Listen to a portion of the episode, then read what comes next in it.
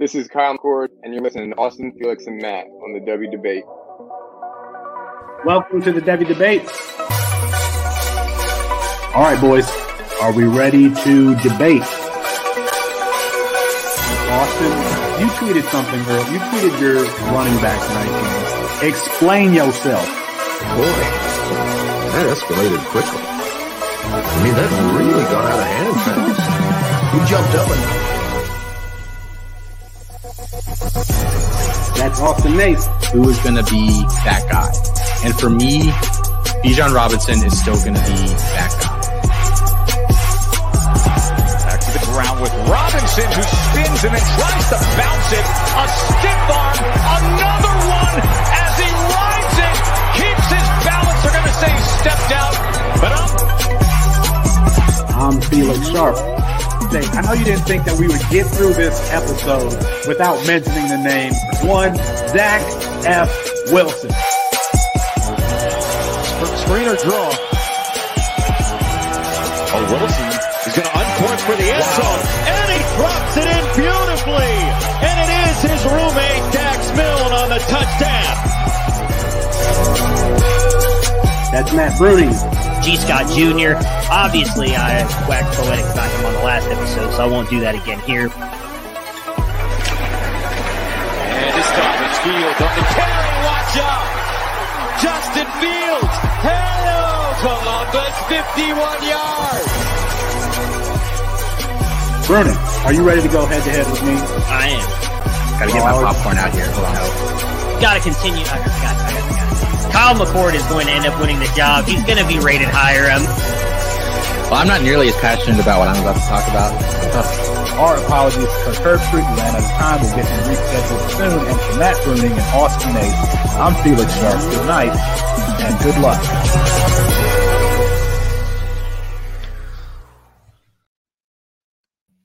It's 9:30 Eastern time, the only time zone that matters. That means it's time for the W Debate, brought to you by Campus2Canton.com. Austin Mason, Chris Moxley joining me on a, I don't know, regular version of tonight's show. Is this the tipping point for Dante Moore? What should we make of Omarion Hampton's bell cow roll? But we start with this. Now, if you've been watching this show for any length of time, and Chris and Austin, you know this about me. I hate victory lap. I hate victory lap. Not a victory lap. So I'm not going to do that tonight about my, Michael Penix Jr. Having the performance that he did against Oregon and now being the Heisman Trophy frontrunner. I'm not going to do that. I actually looked at the show sheet for the very first episode of this show, and I was talking about Michael Penix Jr. within the first 10 minutes. I'm not going to victory lap, but I am going to do a little segment I like to call Reading. It's my favorite segment called Reading. Some old tweets from some folks that I was viciously attacked by on Twitter talking about Michael Penix Jr. Here's the first one from February 12, 2022. This is why I think the Washington job is Heward's to lose. Peep where Penix was last season amongst FBS quarterbacks. That's in reference to a chart posted by Stats of War. And if you don't follow Stats of War, you should. That was one tweet, February 12, 2022. And I'm not going to name the authors of these tweets. We'll protect the innocent. Another tweet, April 21st, 2022, responding to a tweet of mine about Michael Penix Jr. This person said, "I'm sure Penix will be a great starter for 3 weeks." Laughing at me. And here's another one. Here's another one where I asked, "Who would you rather have, Michael Penix Jr. or Will Levis?" Essentially, this writer says, essentially, I'll take the guy who I'm certain on over the guy that I know is bad. And I think we know by this point that Penix is bad. Oh, my goodness. You know what? I have a thick outer shell, though. I can take it. I can take the teasing, the mocking, and the ridiculing. Chris Moxley, what do you make of Michael Penix Jr.'s performance against Oregon? And now that he's the Heisman Trophy frontrunner. It was good. The second half was worse because he got hurt. Thought he played really well. I think he's a really good college quarterback. Period. Very enthusiastic response there from Chris Moxley. I was trying to be as nice as I could. Even though we had the reading of the mean tweets. I tried to be as nice as possible in my Michael Penix response because I don't want to end up. Well, what's the authentic response? Response, congratulations! Like, you got a quarterback in a Kalen DeBoer offense who is performing well. Like, anyone can essentially do that. And Michael Penix, who has only performed well under Kalen DeBoer, going back to his Indiana days, still doing great. I don't think it's changed his NFL outlook at all. And we saw Dane Brugler, who is someone who is plugged in and does scouting. Scouts don't believe that Michael Penix is a top 2-round pick. Congrats. You got a good college quarterback because he's operating in a good system. You don't need to congratulate me. I didn't play, but Austin, your reaction to. Do we have a history of how accurate Brugler is with kind of, the mid-season check-in stuff? Like, I'm just curious. With the running backs, I know he's very good. I don't know. I mean, I never thought Michael Penix was a top 2-round pick either. The dude's made of glass. I'm just curious because, at this point in the year, is he reporting what he thinks or what he hears from NFL teams? You guys are insinuating that he's saying that from NFL teams. No, it was from NFL teams. There was a report that he wrote on Saturday, and he was talking about that particular game and the prospects in that game. I think that, according to Brugler, if I remember correctly, more people have the NFL has Bo Nix ahead of Michael Penix Jr. And there was a quote in there in the article where he essentially said that the NFL does not have him as a top 2-round pick. Now, I mean, I don't know what they were on Will Levis at this point, but I think that I'm wondering like Levis and Wilson and some of the, what have been the mid, Malik Willis, kind of the guys that have risen a lot or fallen a lot. Right. I'm curious what, the consensus has been according to him. None of those guys we were not on the Malik Willis or Will Levis, but I will say this about Michael Penix Jr. You can say what you want about his medical history, but the things that he does are NFL throws. Those back shoulder throws where he throws it up to, to the corner, to somebody's shoulder when a defender is turned. Those are NFL throws, and he does that very, very velocity. Well. Elite velocity, which is something that is lacking on the majority of college quarterback tape. Like, you don't see them make those cross-field throws, and Penix does it every single game. I did think the quote in the article was interesting where he said – the receivers bail him out a lot more than people are maybe willing to admit. And I paid closer attention to that on Saturday. And I understand where that's coming from. Like, some are just misses where you can blame the quarterback or the receiver, and the receiver comes down with it. Like, I need to go back and look a little bit more, but I understood that comment more when I turned on the game and watched Penix. But I mean, it was a great game. He's a Heisman front runner. He's having a fantastic season. You can't take that away from him. He needs to be better in the intermediate game, in breaking stuff, not those passes need to be more accurate. And quite frankly, I think that they would be if he had time to work on his base mechanics again. I don't know, for the umpteenth time talking about Michael Penix Jr.'s consistency. He's great on the stuff outside of the numbers, between the hashes.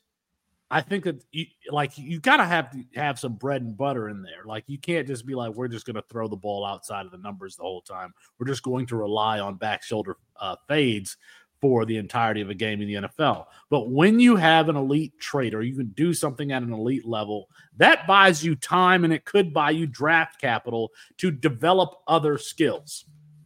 That's what I'll say about Michael Penix Jr. But when we started this show, you could have gotten in the 40th round of a Campus2Canton supplemental draft pick because nobody was believing in a left-hander from Indiana that he was any good. The big question is going to be, what does he do without Kalen DeBoer, right? I mean, I think that's going to be the big question. He's only had success. The chart that I know that you mentioned in that tweet that you're referring to from Stats of War, it was total quarterback EPA, rush, and pass from the 2021 season. This was Penix's last year at Indiana before he transferred to Washington. So it was at 2021. Penix, out of 130 quarterbacks that qualified for this list, was 125th, was down with guys like Jonah Johnson, Matt McDonald, Brady Olson, Brendan Lewis, Spencer Petras. The closest guy that I think we would point to and say he ended up being a good college quarterback would Curtis Rourke, who was about 30 spots ahead of him on the list. So, I mean, that bad of a season without Kalen DeBoer, his good ones with him.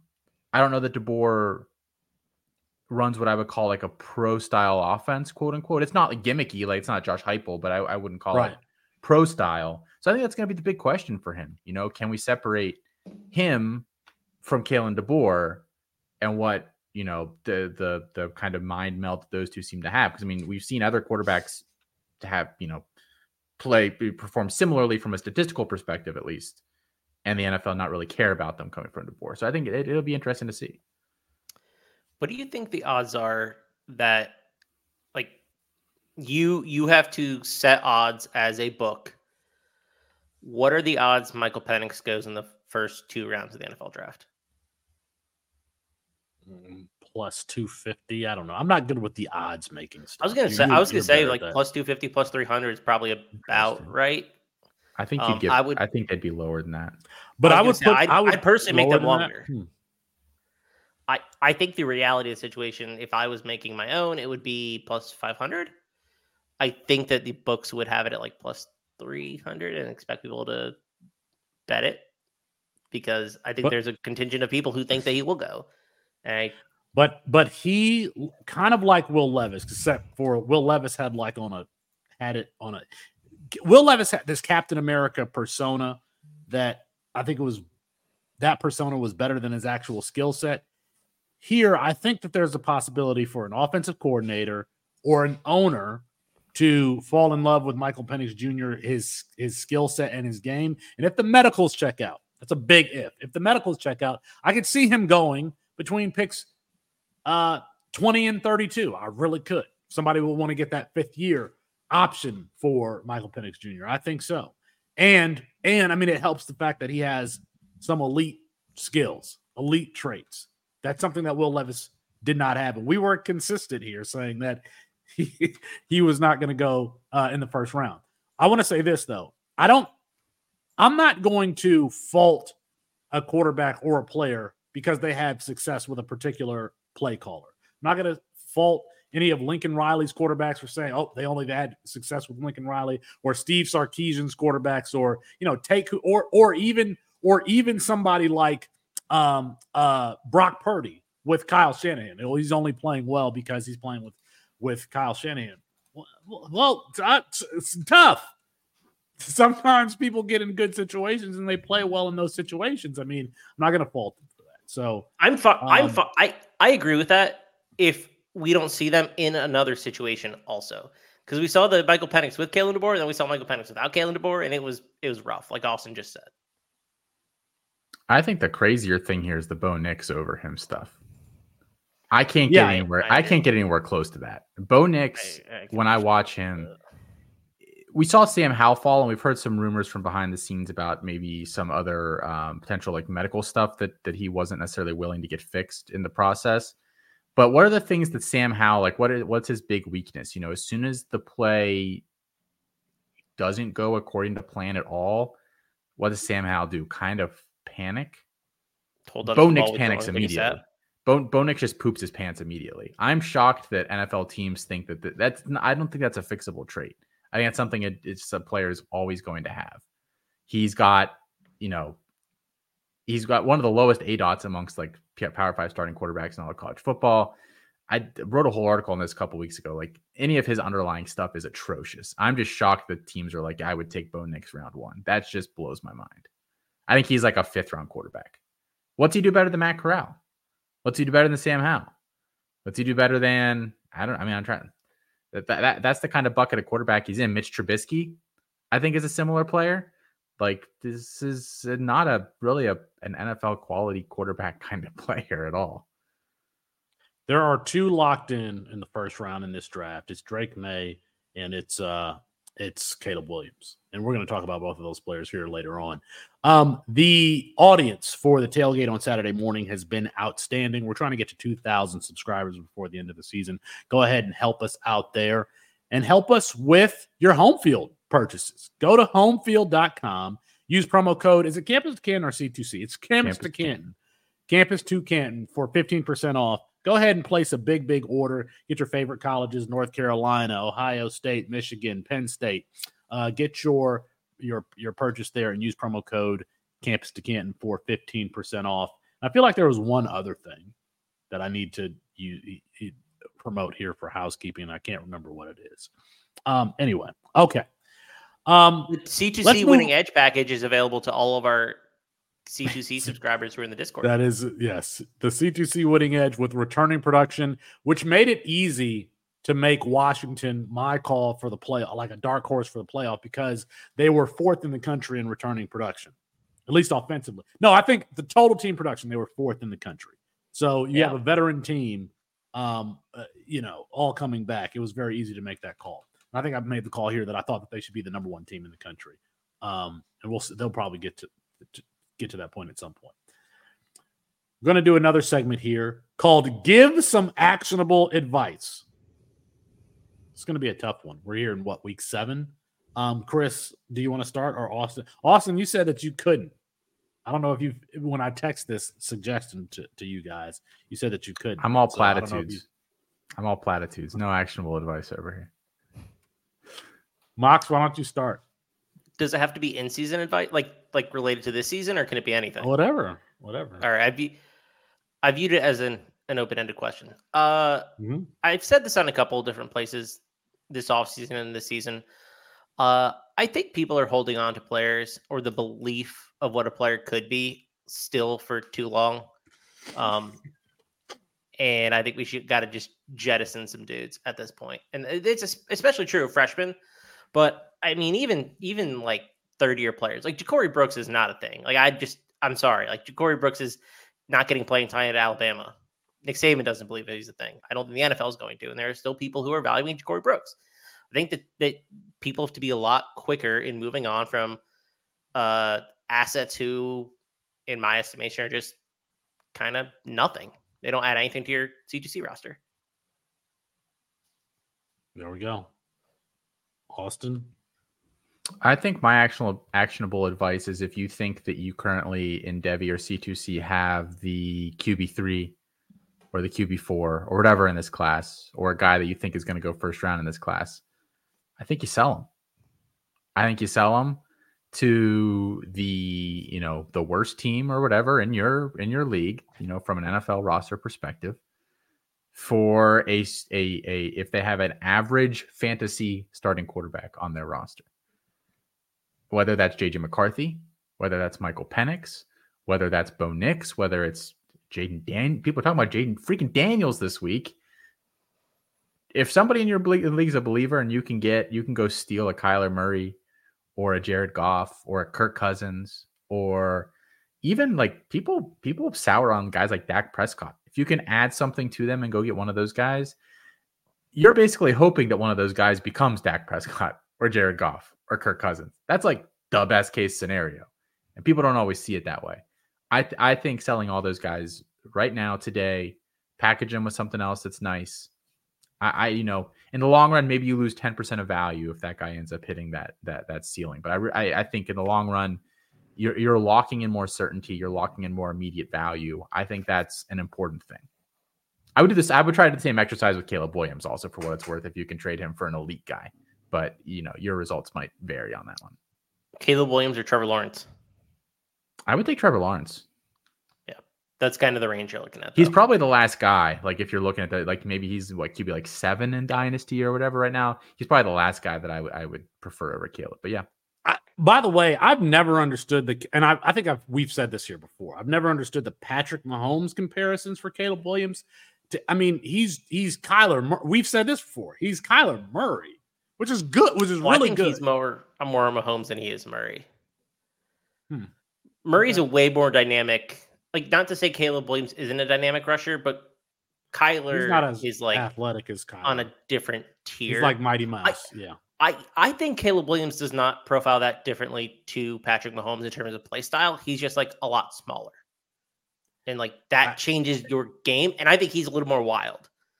Like, he operates worse in structure than Mahomes does. But I think the stuff he does outside the pocket, that's a big one. That's a big distinction. The difference, I think, is that Mahomes, I think when you think he's wild, He knows what he's doing. They talk about that play when he was sitting his rookie year and they were showing that tape and they said something. It was a story, I think, in The Athletic, like his first year. And the coach was like, where would you go with this, Patrick? And he's like, oh, I would have thrown like the deep post because the safety was actually flat footed. And it's like a 65-yard throw. And the offensive coordinator was like, what the hell are you talking about? And he went back and looked at it. And he was like, sure enough, safety's flat footed. That receiver actually has leverage and he's open on a 65-yard post. And that's kind of what like Mahomes, when he's freestyling, is doing. Whereas I really feel like sometimes, and he can grow in this area, but I think Caleb Williams is kind of guessing sometimes, because we saw him get caught a couple times this weekend where I think he was guessing where his guy was going to be and where the defender was, and he didn't know.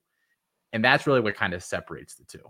And I'm not saying that Caleb Williams can't improve on that, but I'd never really have gotten the impression, at least in the NFL, that Mahomes has ever been kind of guessing when he's freestyling. Like, it's like jazz, I guess, where like you have like the base level, like musical knowledge, and then you can riff off of that. I think Caleb Williams is missing some of that. Well, that's what I was going to ask. I mean, was Patrick Mahomes, and I really was not evaluating players at the time. In coming out of Texas Tech, was Patrick Mahomes refined in the way he is now? Of course he was not, but like to what level was he versus where Caleb Williams is now? Because I think Caleb Williams can certainly improve on that. It's just like comparing him to possibly the greatest quarterback of all time as we sit here is quite a tall ask for him. I guess we might as well have this conversation right now, because we were planning on talking about Caleb Williams later on, is the dynamic ability that we see from him to avoid pressure and all that in the backfield. I question whether or not he's going to be able to do the same thing to the same extent in the NFL, because if you all remember correctly, Bryce Young was like the same way, and we don't really see Bryce Young running away from defensive ends the same way he did at Alabama. Like, these guys, you can have a defensive tackle be just as fast as you, and I don't know that Caleb Williams is as twitchy or explosive from an athleticism perspective as Bryce Young. So it's just one thing to keep in mind. Now, I think Bryce Young operated within structure, you know, much more, all I'll say is consistently. I don't know if he did it better. He did it more consistently than Caleb Williams. So that is a concern. All of that being said, there's nothing that anybody's going to say, or there's nothing anything that Caleb Williams is going to do between now and when the first pick is called in the NFL draft that would lead me to believe that someone else should be the first pick, either in the NFL draft or in dynasty rookie drafts, as you're playing that format. He's going to be the number one. Does anybody have a different take on that? Catastrophic injury aside, no. Yeah. Or we find out he's a serial killer. Yeah, I think those are the only two things that would ruin that for him. Like a known serial killer, or like he could hide it and the team discovers it and buries it. That would be such a fun thing. Like, you know what I mean? Like that, like what is an NFL team? How does an NFL team figure it out that no one else knows? What if Tom Brady during the middle of his Patriots run was found to be a serial killer? Would the Patriots have told on him? Yes or no? No. They felt like they could keep it. Absolutely. The Patriots? No. The Patriots? Okay, maybe the Patriots are a wrong example. But I mean, like in general, I think NFL teams would keep it under. I mean, a lot of stuff gets covered up in college football that is pretty heinous, I would say. Like, there's, I mean, look at the Baylor scandal, right? But I mean, I'm just saying, I'm just asking questions. I got two pieces of actionable advice, and it's I laughed when Chris gave his, because I feel like mine is kind of the opposite, but not really the opposite. Chris was saying, don't hold on to like players who haven't performed. I would say if you are making trades right now, I would get a throw in for some of these quarterbacks who we expect to enter the transfer portal. Devin Brown, Ty Simpson, Malik Murphy, those types of guys. If you're trading a bigger asset and you're like, oh, balance this out, I would want to add some of those guys to my quarterback stash, because it's, first of all, I mean, the quarterback position, getting those guys to the NFL and them being good is really, really hard in C2C. So you might as well get some dart throws at that position. And I still think all of these guys are really, really talented. Taylon Green is another one. I think that he's going to enter the transfer portal after this year. Now, he's probably just a CFF asset, but those types of guys who Maybe they're at the school for a year or two, and we're not seeing them. They didn't get to start, like Devin Brown hasn't gotten the starting job. Malik Murphy, I think, is going to enter the transfer portal because I think Quinn Ewers is coming back. So guys like that, I would add to trades to balance them out. And then here's the other piece. There are some players that I do not think should be on the waiver wire. Now, I know that there are limited waivers, but to the extent you have some claims left, a couple of these guys should not be on the waiver wire. Brady Cook at Missouri, Kevin Concepcion at NC State, Eric Singleton at Georgia Tech, Arliss Bordingham at Florida. Arliss Bordingham, I think when we get to next year, he's going to be a top five tight end for all of us. I think so. So if you have claims left, those are some guys that I would try to roster. Austin, any reaction to that or some guys that you would add to that list that you think? I saw a little twinge, so I'm just trying to see if there's anything. You said Arliss Bordingham, top five tight end. I'm not sure I can quite get there, but Jaheim Bell, kind of a comp for him. I mean, we'll have to figure out who the quarterback's going to be. Jaheim Bell's like 220. I think Arliss Bordingham's like 240. I'm not sure. I believe Bordingham's 240, but I think he is a little bit taller too. Bordingham was a guy that I highlighted multiple times last year as my favorite kind of like, you know, not top elite tight end prospect in the class. Cut a lot of them this offseason just because I needed like, you know, actual points at the position instead of a guy that I thought was just going to sit there. I'm happy to see him playing. I don't know what Florida's quarterback situation is going to be like next year either, but he's listed at 6'3", 240. He's listed at what, Chris? 6'3", 240. Yeah. I mean, that's so fine. If you're looking for the next Bordingham, by the way, Oregon brought in a freshman this year named Kenyon Sadiq, who plays very similarly to Bordingham. So if you're in a league that has like unlimited waivers and you want to find next year's Arliss Bordingham, go get Kenyon Sadiq. I think they're almost like mirror images of each other. Unless you're in a league with me, and I probably have him. There we go. Well, you roster about 12 tight ends on every roster, so got to do it. Not surprising. All right. Some player conversations whose values might be tipping just a little bit, both in good ways and bad ways. Dante Moore. So, Austin, you mentioned on Campus Life today that we were having this proxy war, liking each other's bad tweets. One of the tweets you liked. That is what was happening, right? Well, first of all, I was just going back and being an ass about Michael Penix Jr. tweets. I was not just generally liking bad tweets of yours. I was going specifically to Michael Penix Jr. tweets. But one of the tweets of mine that you liked was something I said earlier this year that Dante Moore should have been the number one pick in all freshman drafts. Yeah. You disagree with – did you like that tweet because you disagree with it now? Yeah. I've always disagreed with it. It wasn't my QB1. Okay. All right. Well, so I don't have the stats in front of me. He threw one touchdown, 3 interceptions against Oregon State. This week or last week. Chris, do you think that there's any reason to be concerned? I was concerned at first because I thought Colin Schlee, who completed a pass in this game, he got like a play or two. I was concerned that is Chip Kelly thinking about making a switch here? I don't know. Are you concerned at all about Dante Moore? And his I'm concerned about Dante Moore. This dude's thrown a pick six in 3 straight games. He just looks not super confident. I actually thought he played better than his stats indicated in the was that the Utah game? Or Washington State game I'm thinking of. Or the Washington State game? I thought he was better than his stats in that one. Yeah. So, yeah, maybe it was Washington State game. But I mean, he's struggled at times this year. Is he currently the best quarterback on that roster? Are we sure? Yes. Just like, I don't know. Yes. He just doesn't look confident enough, and he's making some questionable decisions. And like, he had 3 first half picks this week. I don't know. I haven't been as impressed as I thought I would be. 0 second half. That's a 300% improvement.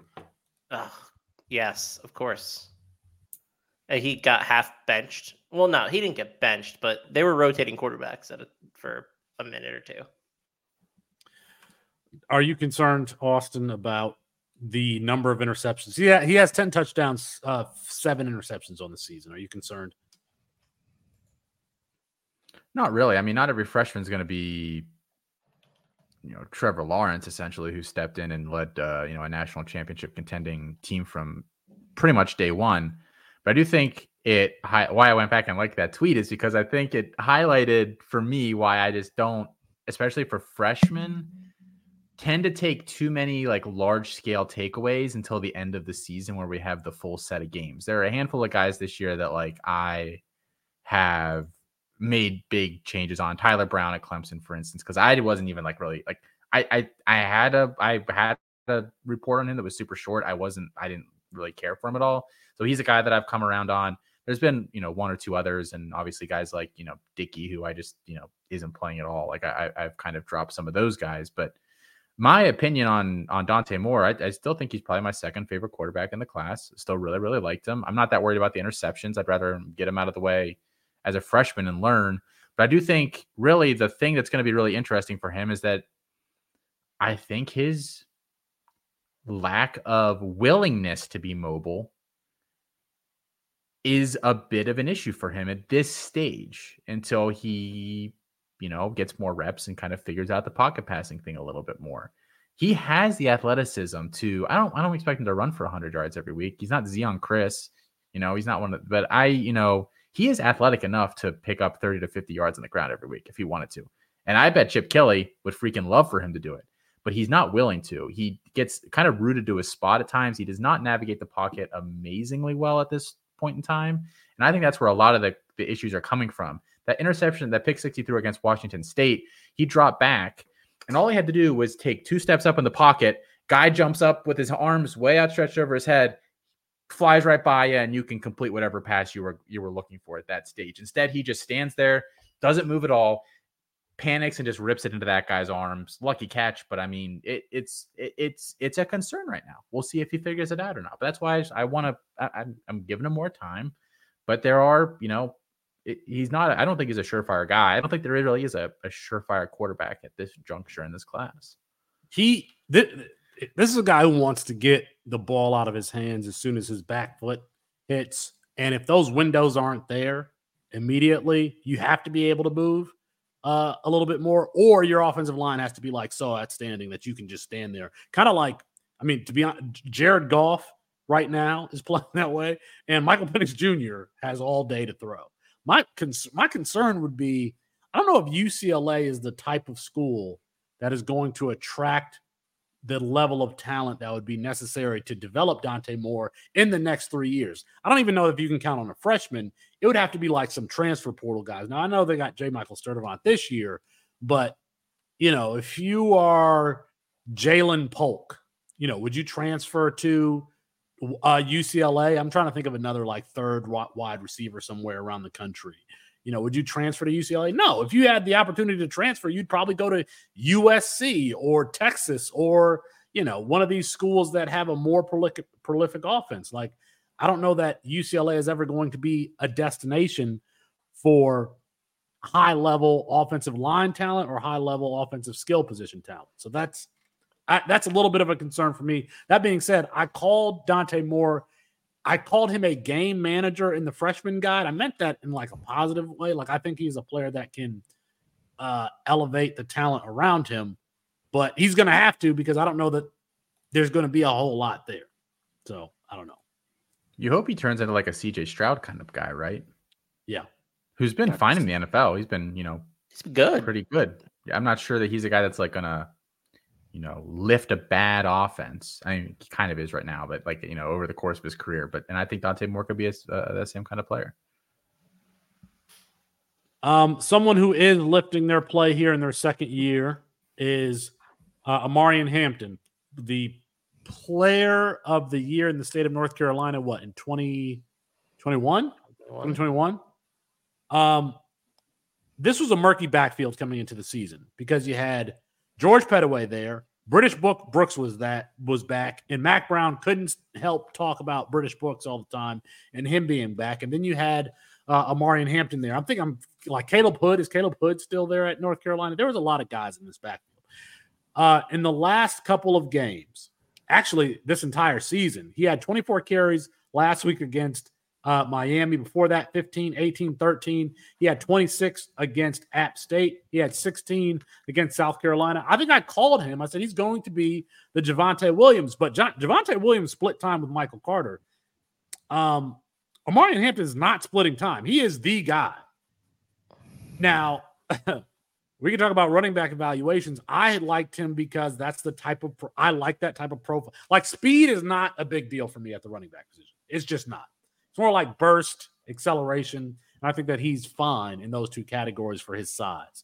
Austin, has your evaluation on Omarion Hampton changed now that he's clearly Drake May's number one running back, and he's catching the ball too? Not a ton, because I still kind of feel like him and Audric Estime belong in the same bucket together, where I'm just not sure it's like a sustainable NFL skill set in terms of like owning a backfield for a long period of time. I mean, we've certainly seen worse running backs hold a backfield for a season. I think he definitely falls into that bucket of guy that can do that if he's asked to. I had to my guy him this year in the freaking Devy guide, and I don't even love the guy because our team freaking hated Omarion Hampton. I had to my guy him just to bump him up to like 50 or 45 or something like that. And that's the highest I could get him. I do think he was a little undervalued coming into the season. I wasn't buying him, so it's not like I was, even though I was higher than our group, I wasn't going out to get him. I think that's a pretty good range for him still. I think if you get him in the right situation, he owns a backfield for a year or 18 months, something like that in the NFL. But I don't think long-term I'd feel comfortable projecting that at this stage. I mean, for what it's worth, you compared him to Audric Estime. Mel Kiper has Audric Estime as his number one running back. So, I mean, that's he has him as a first-round prospect, which is just like... Well, he has him as a first-round prospect. There's not going to be a first-round running back in the... I can't believe people get paid to do the Will Levis. Between Will Levis, you're telling me he has Audric Estime as a first-round prospect? Anyway, I disagree with you on the 1 year, 18 months thing for Audric Estime. I think that he could be the 1B, 1A of a committee for several years. He has the size. Because he doesn't rely on speed, like he could have a game that's well-rounded. I don't know what I'm trying to say here, but I do like 220-pound players who can move well for their size, who have some lateral agility, who just, if they broke away, they're probably going to get caught from behind. I don't care about that stuff. Mayan Williams, Ramondre Stevenson, Omarion Hampton. I can think of other guys. Like, I like that profile of player because coaches are conservative. There's still a little piece of, even in like the innovators, there's still a piece of them that wants to turn around and put it into a running back's hands 30 times a game. There's still a little piece of that in every single head coach in the NFL, every single play caller. And when you are that size of a player, you can handle volume. So I have Omarion Hampton in a lot of places. I'm keeping him. I'm glad I do. Chris Moxley, do you have any opinion on Omarion Hampton there? I'm kind of with Austin. I don't think he's anything like super special. I think you, as a running back, get a lot of benefit from playing with elite quarterback like Drake May. Like the way the defense plays you changes a lot. And I know Chip Lindsey wants to run the ball a little bit more than Phil Longo did in the past, but he's fine. He's good. I mean, he's good. He's a good player. But I don't know that I've changed my NFL evaluation of him. He only has 10 receptions on the season, but there are highlights from Omarion Hampton's high school tape where he is catching the ball like 50, 60 yards, well, not 60 yards, like 50 yards down the field over his shoulder, stiff-arming a guy, and then running for a touchdown. It reminds me somewhat of Aaron Jones' college tape at UTEP. You saw that. You saw him kind of mossing players down the field, which is just weird to see from a running back out of the backfield. So if you have Omarion Hampton, I would definitely hold. Or, you might be able to. Are they better prospects than like AJ Dillon was? I think he's a better prospect than AJ Dillon. I do. I thought AJ Dillon was just a straightforward guy. I don't think that either Mayan Williams is. I don't think that Omarion Hampton is purely a north-south runner. Not like Javonte Williams. Javonte Williams has some wiggle to his game also. He's not just a hammer just going to run into the back of his lineman. He has some wiggle also. I think Javonte's more athletic than Hampton is. I agree with you. Agree with you, but I was comparing Javonte Williams to AJ Dillon and those differences. So fair enough. Yeah, we sadly don't have a burst or like an agility score for Omarion Hampton in our athletic database. I was just looking real quick to see. We have everything else for him, but we don't have same for Estime, sadly. But I don't think Estime's a good athlete either, but here nor there. We can stay on that same team and talk about Devontez Walker. We knew that this was there, but to have a game against Miami, which was, on a good day of college football, I mean, to have that type of performance, 6 receptions, 132 yards, 3 touchdowns. I always thought he was in the conversation to be a first-round pick at the wide receiver position. Christian Watson, has been my comp for him. He's going to Devontez Walker is going to do this at a higher level of competition.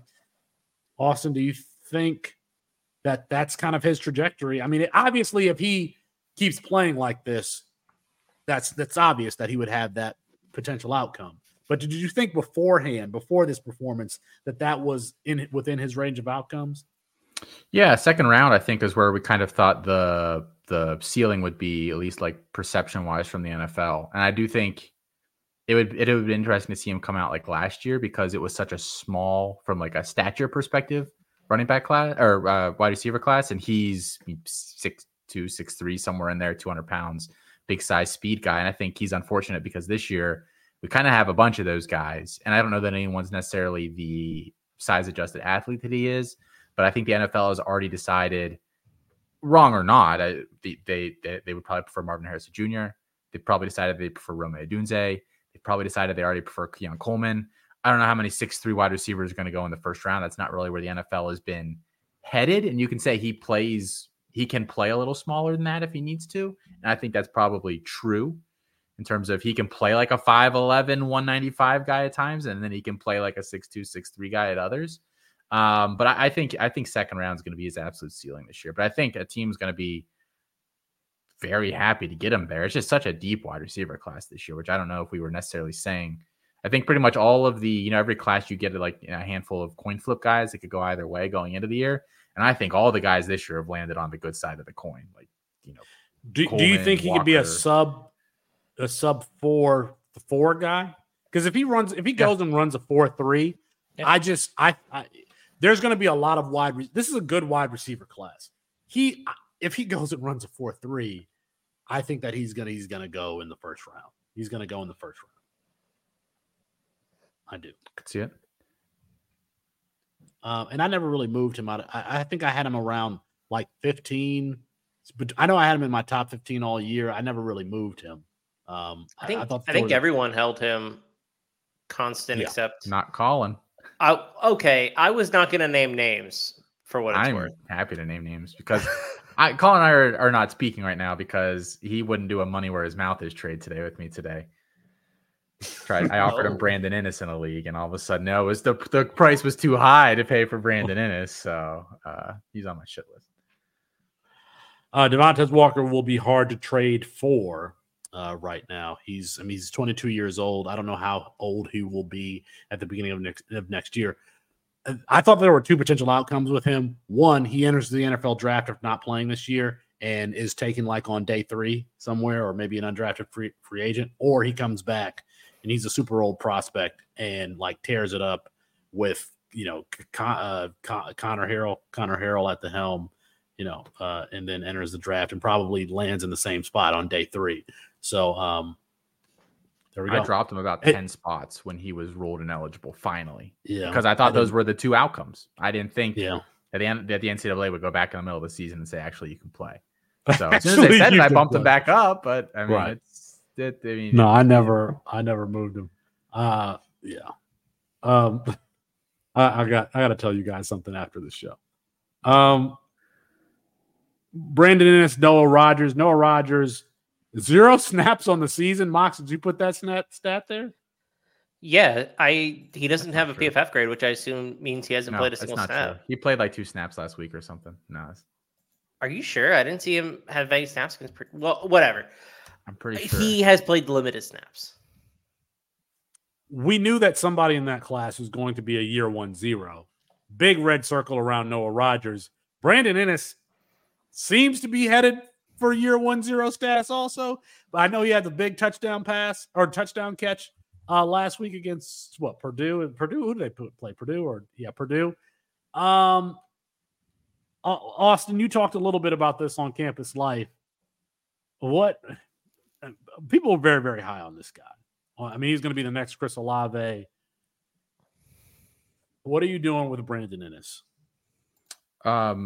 Real quick, Noah Rodgers played 3 snaps this week, and he played 5 snaps in week 3 and 3 snaps week 1. So he's played 11 snaps total.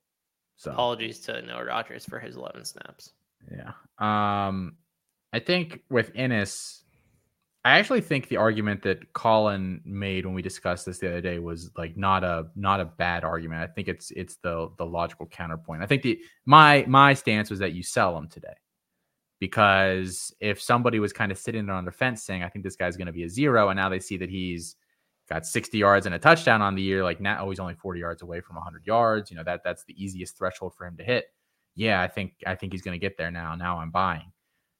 But I think the big problem is that he only played 6 snaps in this game. And I think that's actually the more telling item in this whole thing is that, you know, it's not like he played 18 snaps. You know, if he had done that this week and gone out and caught a 60-yard bomb, I would have said, you know, odds are you get 3 more games of him playing 18 snaps this year.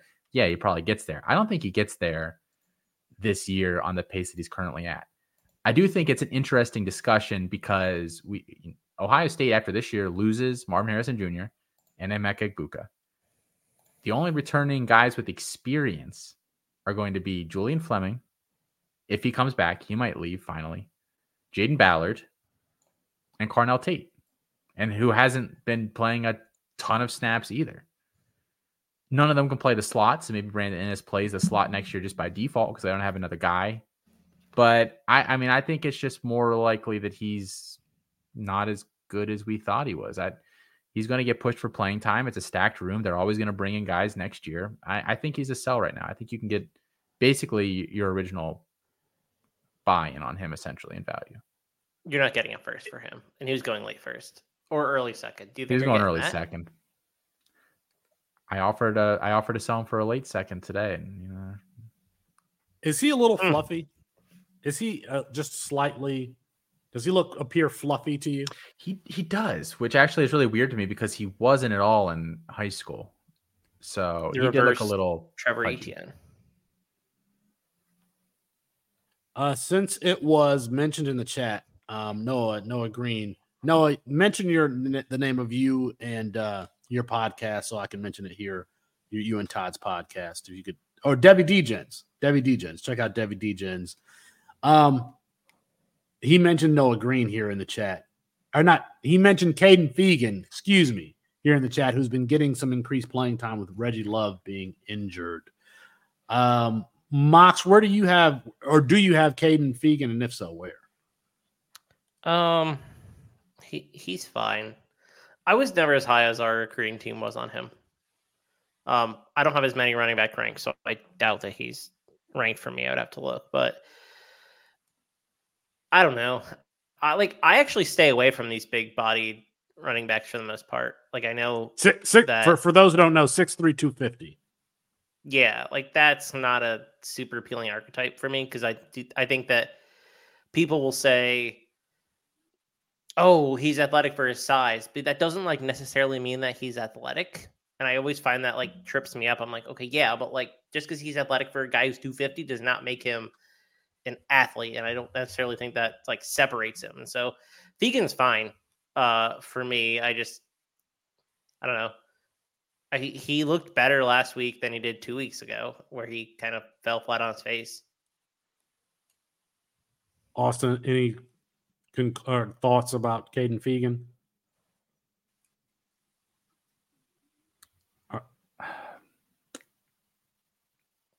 Did Austin freeze? Am I back? Sorry, I don't know what happened there.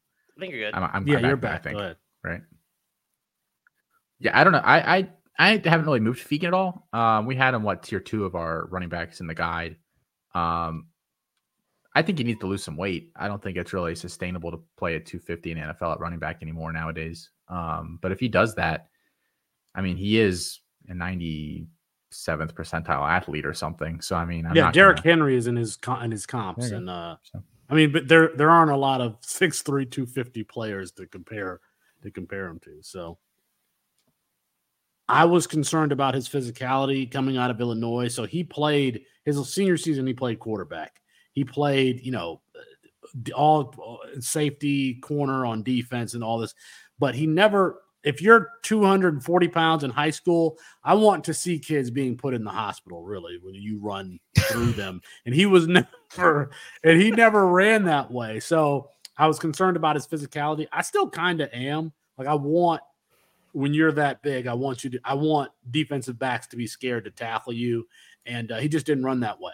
So, but he is in Brett Bielema's system. He's going to get a lot of volume. And look, he's playing well as a true freshman. So did McCray. Josh McCray played well as a freshman also. And we haven't really heard from him since. Now, he didn't have the athletic. Josh McCray obviously didn't have the athletic profile or the recruiting profile. Caden Began was a four-star athlete. So, was he really? He was on fringe. Yeah. Oh, yeah. Wow. He was a four-star athlete. I learned. Let's see. One more here from Noah in the chat. He's asking us to compare Tez Walker and Keon Coleman. Keon Coleman's a year younger. It's a different style of player. 2 years younger? Yeah, I think he's at least 2 years younger. I think so. Well, I guess this is 2 years younger because this is Tez Walker's fifth year removed from high school. It's Keon Coleman's third. So, yeah, I mean, they're different players. Keon Coleman doesn't have the deep speed that Tez Walker does. He's not a field stretcher. Now, he can go jump over you and then stiff arm you to the ground after he catches the ball. But they're really different players. They're different types of X's. I still think they're both X's. I don't think that Keon Coleman, I don't think that you're going to put him on like the flanker side of the field where you would have – I think of a flanker as, somebody's going to stretch the field. I think Keon Coleman is going to stay on the X or might play big slot. I think Tez Walker can play all three wide receiver positions, so he has a little bit more versatility. Keon Coleman has more physicality to his game. Tez Walker has more speed to his game, more explosiveness. That's how I would compare them. I actually don't think they're very similar players.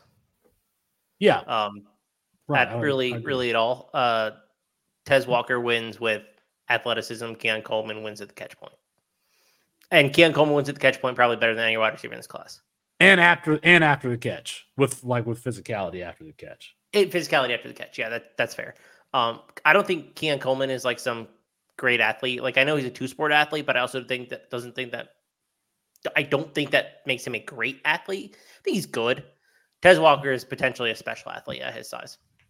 That's I would not be surprised if Keon Coleman goes to the combine and runs like a 4.6 or something like that. I don't think he's still going to be fine or like 4.55 something like that or a low 4.6. That would not surprise me at all. So, and it doesn't really matter for his archetype anyway. I mean, you're not looking at a speed guy as for Keon Coleman to succeed in the NFL. Like he doesn't have to be fast. Right. I agree with that. All right. Anything else? I might be crazy, but I think Coleman's a possession receiver in the NFL.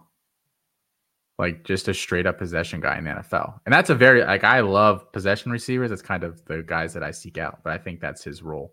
Mike was talking last night. We were talking about, I think PFF has Coleman. He's like 5 for 17 on contested catches this year. And Mike said, is that concerning? And I said, well, not really. Cause I actually don't think he's a contested catch guy. I think Jordan Travis is kind of forced him into some of those situations because that's Jordan Travis's game. Like on that absurd catch that probably was counted as a contested catch this weekend where he went up with the one hand and it was an awful throw. He's wide open. If he just hits him like in the numbers, like it's like he's probably to the house. So like, I don't think he's a real contested catch guy. And I think this offense has kind of turned him into one, but I do think when he goes to, well, he won't go to the Senior Bowl. Crap. I guess he won't get another chance to lead. And I would like to see him at like one of those all-star games. I think he would be the guy that just is toasting DBs all day. Do you think he's a high-end route runner or skill? Like those are his skills. It's really, just so hard to like profile him if you don't think that he's going to be a contested catch guy, which I get. Like, I understand exactly where you're coming from because I saw the same throw and I was like, you probably should have just hit him. How about this for a comp? Everyone likes Brandon Marshall, and I don't hate that. He's a little more Brandon Lloyd to me than Brandon Marshall in terms of, like, he can make the absurd catch if you want to, and maybe he's never leading a wide receiver room because that's just not quite the level of skill set that he has. But I think he can be a really good, 1B or two in an offense. I don't know. I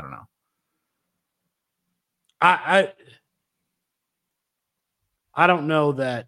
Like, who's going to be a 100-catch, 1,200-yard receiver in this class? Potentially Marvin Harrison Jr.